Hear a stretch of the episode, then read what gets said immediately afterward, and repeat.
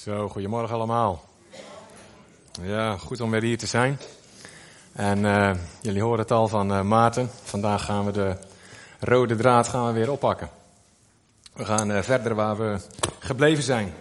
We spreken al 6 zondagen lang over een koninkrijkscultuur.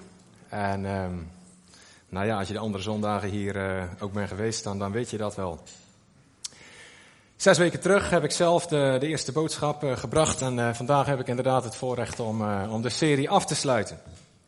En ja, de bottom line is eigenlijk van deze serie dat wij hier in deze kerk verlangen wij naar een koninkrijkscultuur. En dat verlangen we in deze kerk, maar natuurlijk ook vooral daarbuiten. En weet je, in dat verlangen naar die koninkrijkscultuur, daar zijn wij niet uniek. Veel meer mensen, of misschien moet ik eigenlijk wel zeggen, alle mensen die verlangen samen met ons, vaak zonder dat ze dat zelf weten of beseffen, naar een koninkrijkscultuur. Want ons verlangen naar een koninkrijkscultuur, dat is ten diepste, is dat het verlangen naar de hemel. Het koninkrijksverlangen in ons hart, dat is een soort heimwee. Een soort heimwee dat die ieder mens in zijn hart voelt naar iets wat we zijn kwijtgeraakt. Ooit, lang geleden, was daar het paradijs, de hemel op aarde. Maar nu, vandaag de dag, voelt het leven hier vaker aan als de woestijn. En als je dan door die woestijn wandelt, dan bidden we wel eens. En dan verlangen wij, en dan spreken we de volgende woorden uit. Laat uw koninkrijk komen, laat uw wil worden gedaan op aarde, net zoals in de hemel. Heeft iemand van jullie dat al eens gebeden? Ja, oké. Mijn oudste zoon, Joas, die is 7 jaar. Die zit op de basisschool. Die zit, momenteel zit hij in groep 4.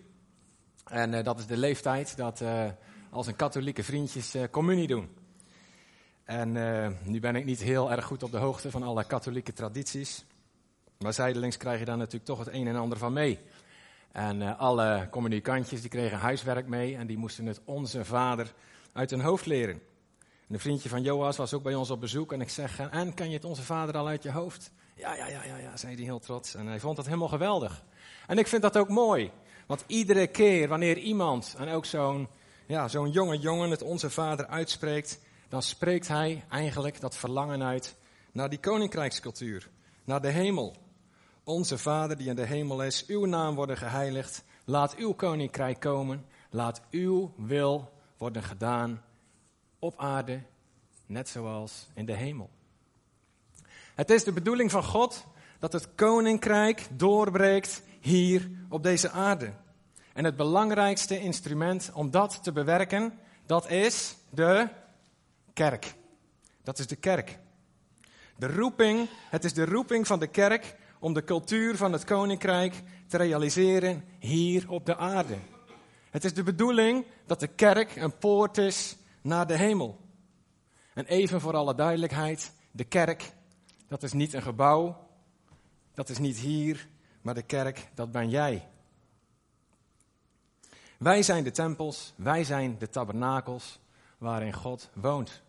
Dat zegt de Bijbel. En iemand die God niet kent, die kan een ontmoeting hebben met God door jou heen. Als jij je mond open doet en als jij vertelt over wie God is. In Romeinen 10 staat, als ze nooit van mij gehoord hebben, hoe kunnen ze dan geloven? En als niemand over mij vertelt, hoe kunnen ze het dan horen?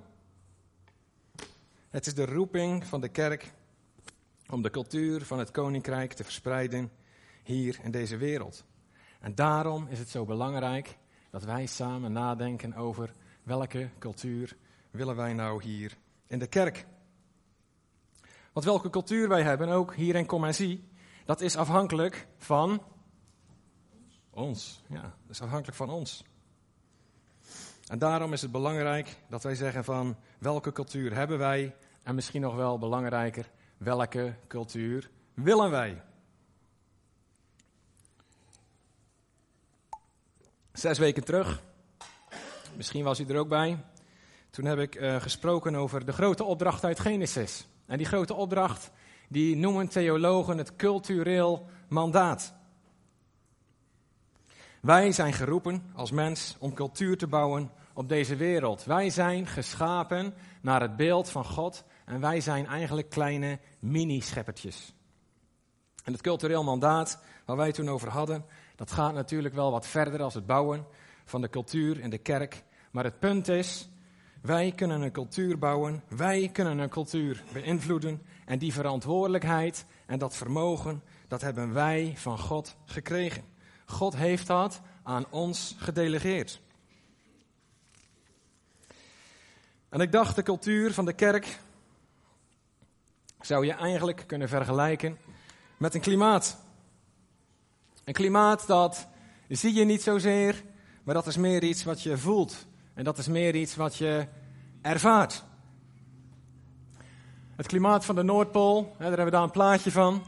Dat is koud en kil. En alles is daar hard. En het plaatje van de tropen, daar zie je, daar is alles warm. En ook aangenaam. En dat is natuurlijk een beetje subjectief. De een die houdt niet zo van warmte. Nederland zit daar mooi tussenin. Hier is het vaak wat koud en regenachtig en dan weer mooi. Maar het is belangrijk dat wij ons allemaal realiseren dat wij niet afhankelijk zijn van de omstandigheden. Nee, wij zijn geroepen op deze aarde om te regeren en om te besturen. Wij zijn aangesteld als onderkoningen over deze aarde.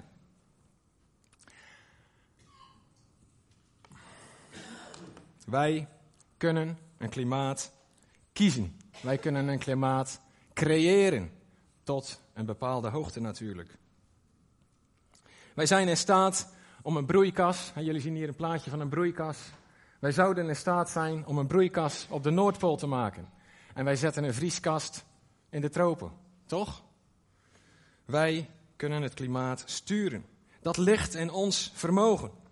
En ik stel me zo voor, als je op de Noordpool wandelt en je zou dan in zo'n kast terechtkomen, dan denk je van, wauw, dit is echt heerlijk. Dit is heerlijk om hier naar binnen te lopen. En die broeikas, dat zou eigenlijk, dacht ik, een kerk of onze kerk moeten zijn. Want het ligt in ons vermogen om cultuur te creëren. Het is onze roeping om de hemel op aarde te brengen. En dat begint bij de kerk. En welk klimaat willen wij nou in onze kerk? Daar hebben wij de afgelopen 5 weken en ook vandaag hebben we daarover nagedacht. En er zijn verschillende onderwerpen die zijn gepasseerd. Maarten die sprak over de cultuur van eer. En Maarten die zei, wij moeten goed spreken over alle mensen.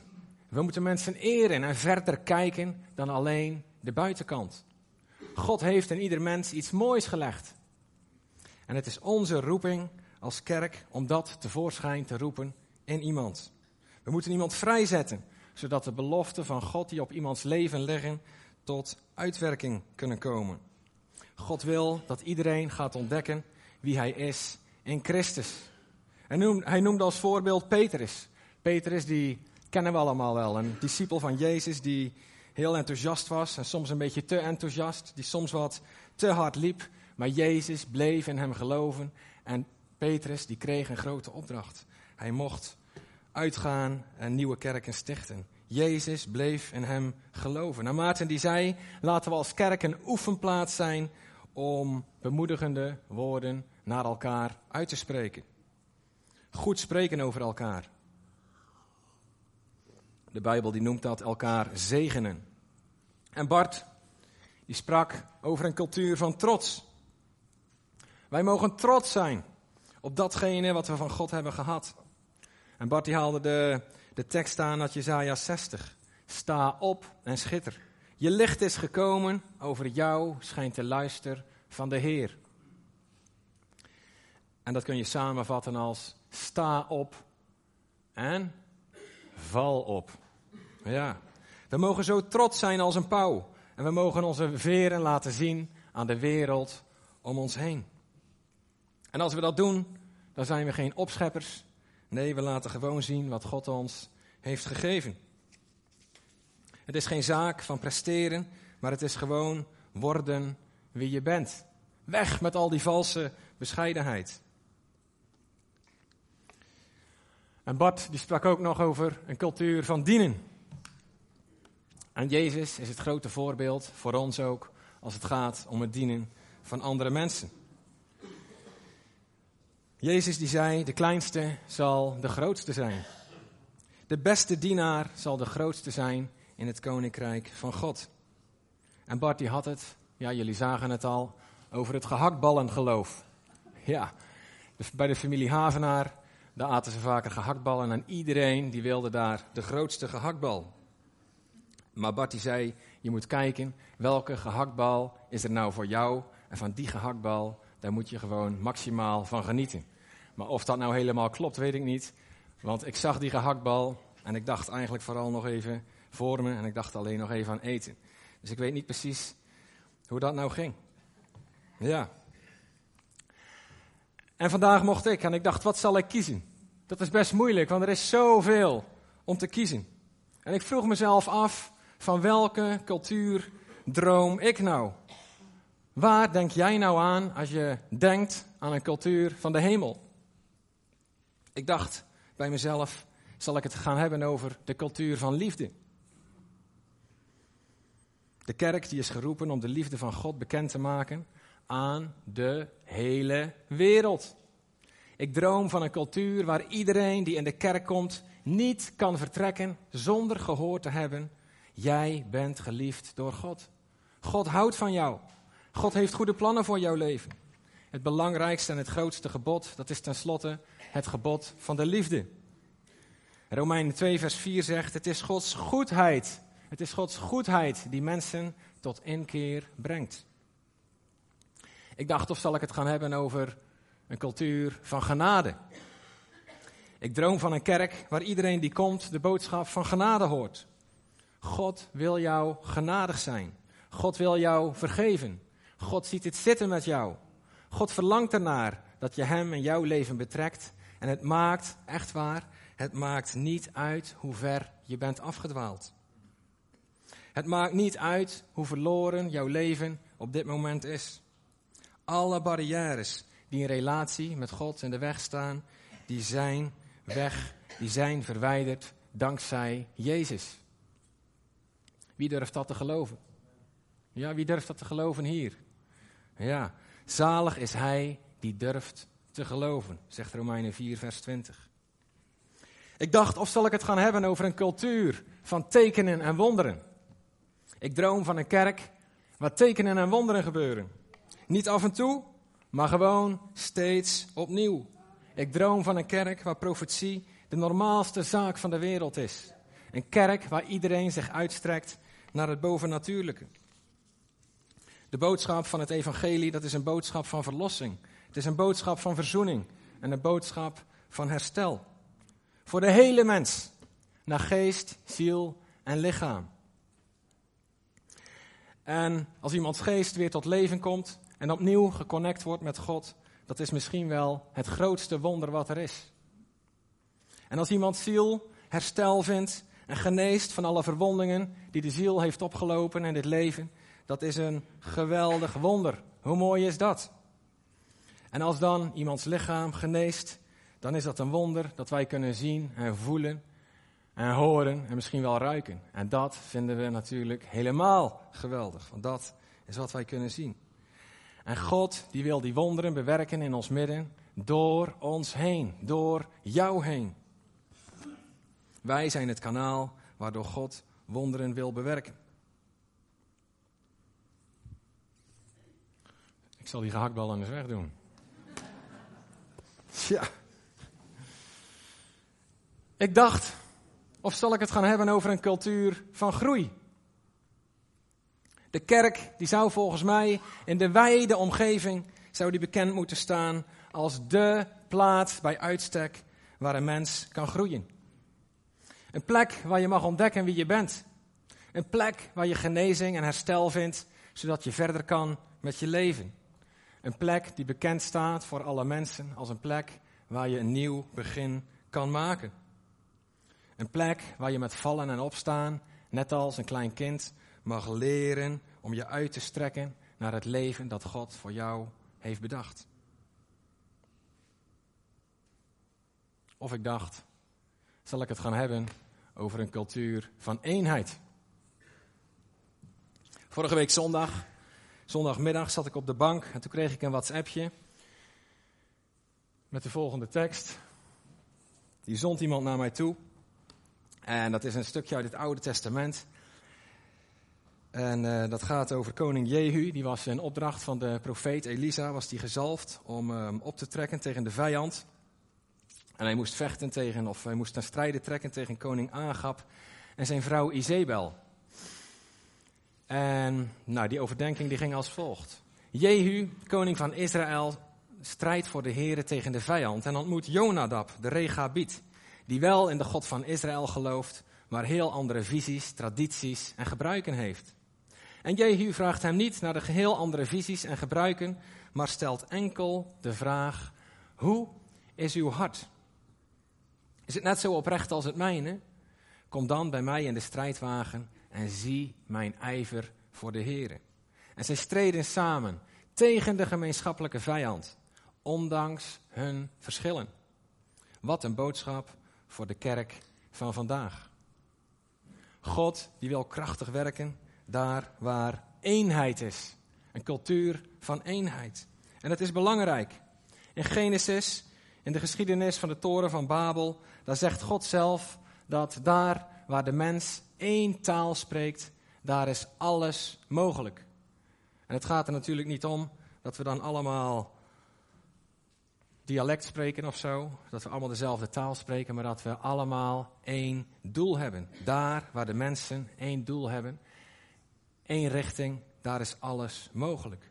Eenheid is een keuze.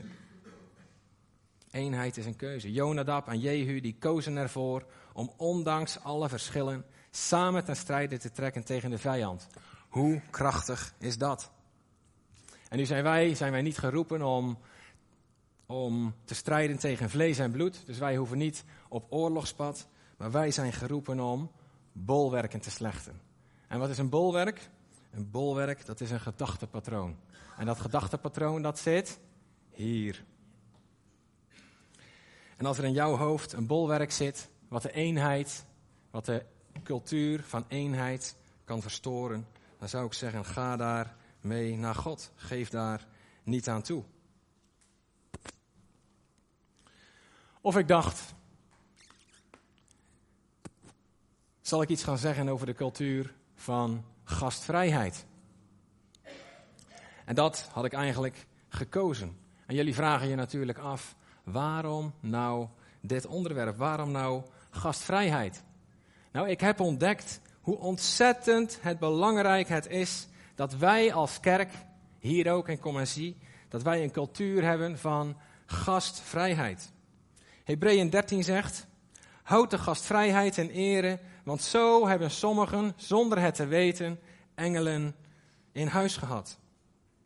De Bijbel die zegt dat gastvrijheid, dat is een bewijs van een christelijk leven.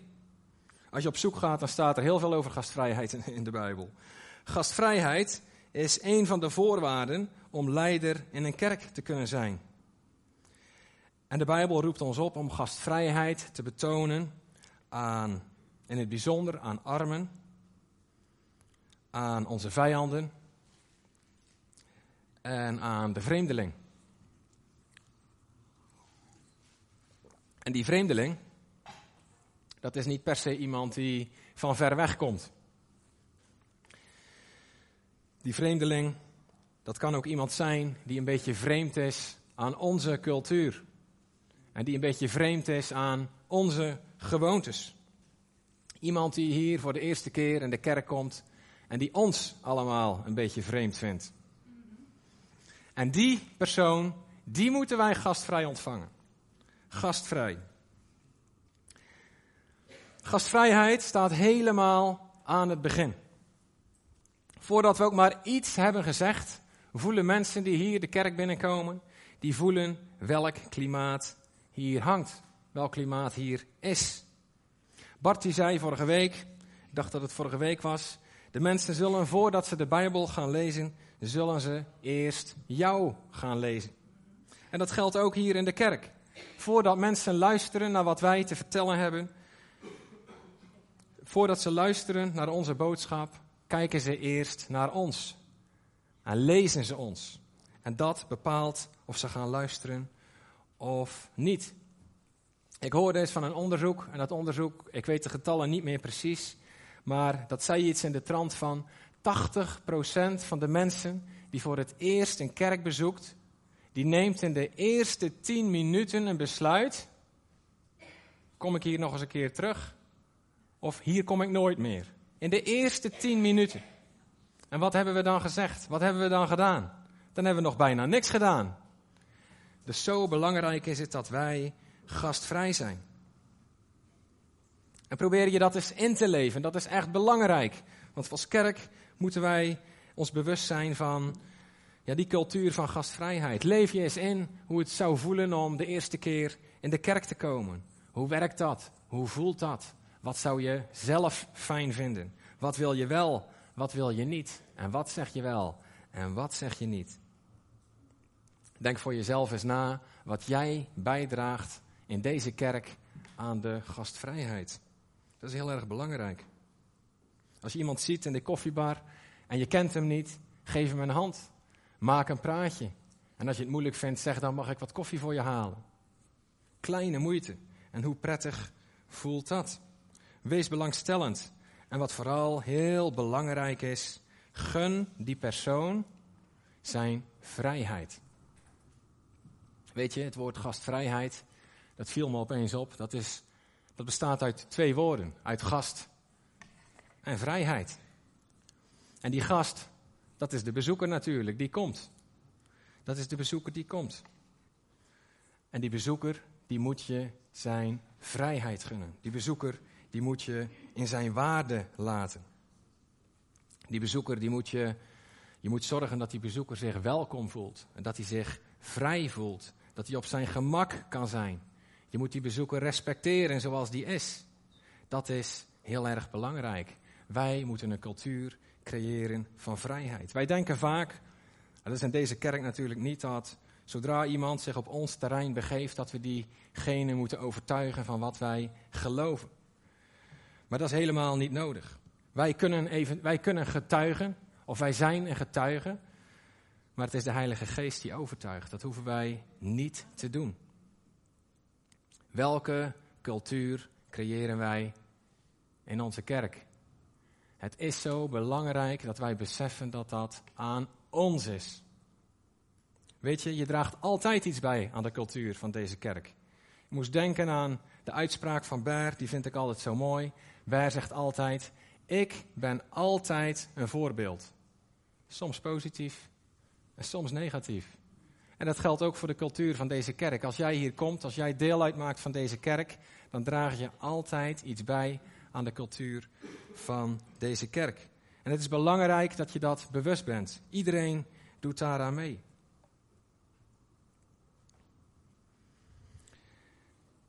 Zes weken terug, toen begon ik met de vraag, en misschien weten jullie dat nog wel: wie is de koning van jouw hart? En waar ik mee begonnen ben, daar wil ik eigenlijk ook mee eindigen. Want we hadden geleerd dat cultuur is de expressie van jouw binnenste. Datgene wat leeft in jouw hart, dat komt altijd naar buiten. Dus de omgeving zoals je die ziet, die is altijd ingericht en bedacht door mensen. Wij communiceren wat met onze buitenkant. En we kunnen heel lang nadenken over cultuur. En we kunnen heel lang nadenken over hoe wij vinden dat hier alles moet gaan. En we kunnen heel veel regeltjes en wetten bedenken en die allemaal hier aan jullie vertellen en zeggen: zo willen wij dat het gaat in onze kerk. Maar regeltjes die veranderen vaak alleen maar de buitenkant. Waar het om gaat, is om ons hart. Waar het om gaat, dat is om ons binnenste. En wat het grote verschil is tussen een koning hier op deze aarde en koning Jezus, is: wat wordt er veranderd? Wij hier op aarde en een koning, dat kan jouw afdelingshoofd zijn, dat kan je manager zijn, dat kan je voorganger zijn. Het maakt me niet uit wie dat is. Iemand die iets te zeggen heeft, die proberen vaak mensen te veranderen door wetten uit te vaardigen. En het effect van die wetten is dat mensen zich gaan gedragen, goed gaan gedragen voor de beloning. Ze gedragen zich goed omdat ze dan beloond worden. Of ze gedragen zich goed omdat ze bang zijn voor straf. Maar Jezus is de enige koning die de wereld verandert door het veranderen van het hart. En in jouw hart, daar zit jouw passie. En in jouw hart, daar zitten jouw overtuigingen. Als jouw hart is veranderd, dan verandert alles. En hoe zie je nou het verschil? Hoe zie je nou of iemand alleen aan de buitenkant veranderd is of dat zijn hart veranderd is? Dat weet die persoon zelf vaak alleen. Iemand die in zijn hart is veranderd, die doet het goede en die kiest het goede als er niemand kijkt. En iemand die alleen aan de buitenkant is veranderd, die denkt, oh, er is niemand die kijkt en die doet dan toch wat eigenlijk niet mag. Jezus, die wil de koning zijn van ons hart. En de vorige keer, toen hebben we daarover nagedacht aan de hand van de tekst. Zie, ik sta aan de deur en ik klop. En als iemand mijn stem hoort en de deur opent, dan zal ik maaltijd met hem houden. Jezus, die wil de koning zijn van ons hart. En als jij wilt dat Jezus de koning van je hart is, dan moet je die deur openen. En de meesten van ons, die hebben dat al gedaan. En het punt is, als wij de deur van ons hart openen, dan nodigt Jezus ons uit aan de maaltijd. En ik zei de vorige keer, een maaltijd, dat is een uitnodiging voor een lang en een diepgaand gesprek. Jezus, die wil in ons hart komen wonen en hij wil met ons spreken over ons leven, over ieder detail. Jezus, die wil ons hele huis zien. Hij wil naar de kelder, de zolder, de slaapkamer, de keuken. Overal wil Jezus koning zijn. En vandaag gaan we samen een avondmaal vieren. En die tafel waar Jezus jullie voor uitnodigt, die staat vandaag hier, voor bij het podium. En Jezus, die nodigt ons uit aan de maaltijd. En als Jezus je uitnodigt voor de maaltijd, dan moet je eerst de deur open doen. En dan zegt Jezus, ik wil met jou in gesprek. Een lang gesprek. En ik wil graag dat je kwetsbaar bent.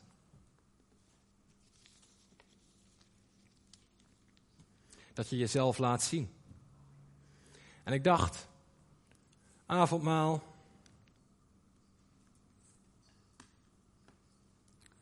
Dat is een tijd van intimiteit.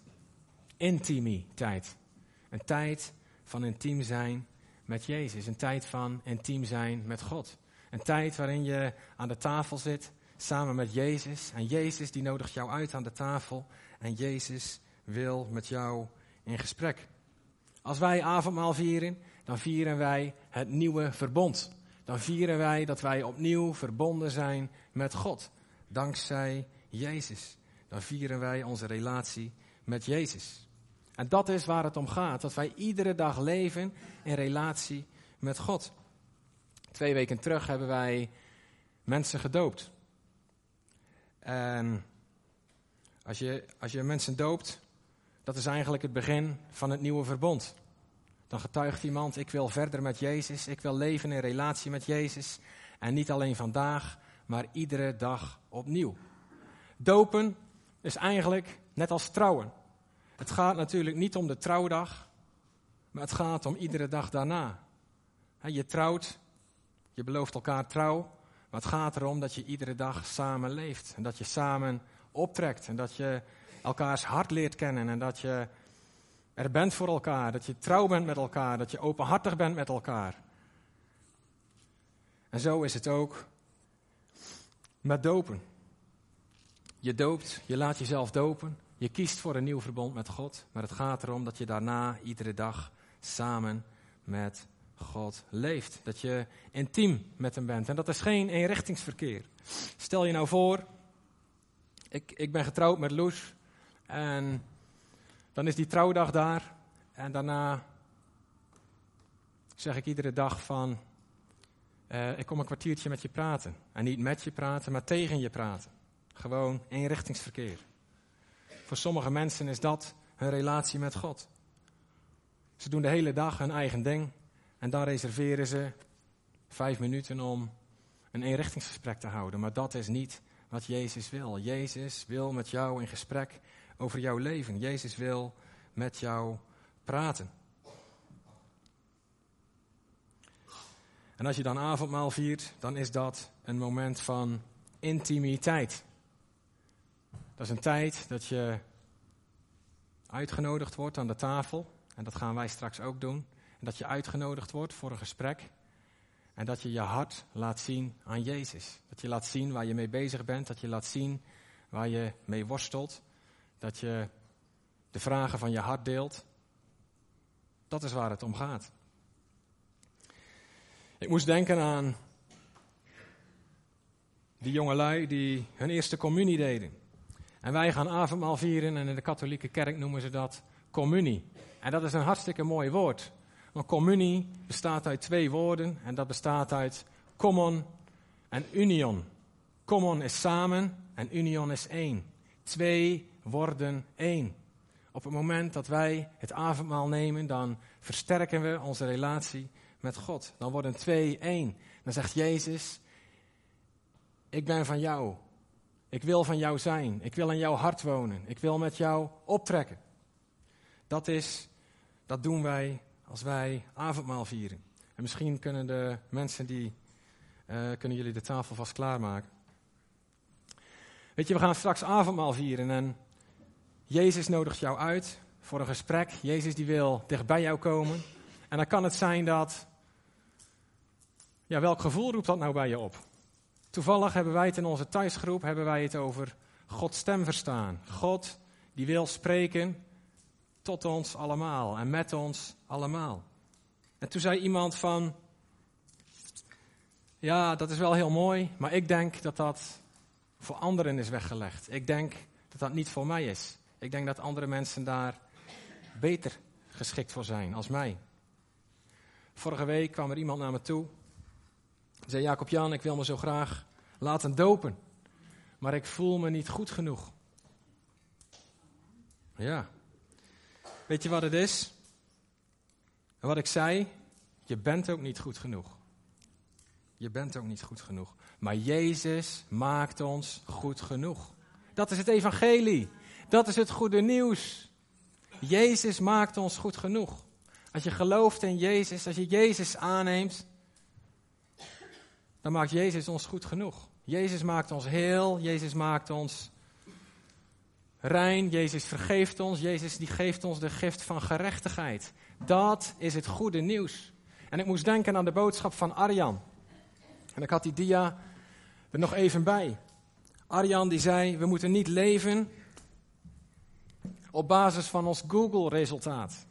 Hebben jullie wel eens je eigen naam ingetypt op Google? En de enige boodschap die je dan ziet, dat is de boodschap van jouw verleden. Wie ben je, wat heb je gedaan en wat is er allemaal gebeurd in jouw verleden? Maar Arjan die zei, we moeten leven op basis van het Google-resultaat van God. Als God naar ons kijkt, wat ziet God dan? God die ziet dat wij in Jezus een nieuwe schepping zijn. Dat wij een vriend zijn en geen slaaf. Dat wij een heilige zijn. Dat wij tot grote dingen in staat zijn. God die heeft ons voorbestemd om grote dingen te doen. Dat is het goede nieuws. Dat is wat wij mogen geloven. Dat is waar wij iedere dag uit mogen leven. Dat is de boodschap van het evangelie.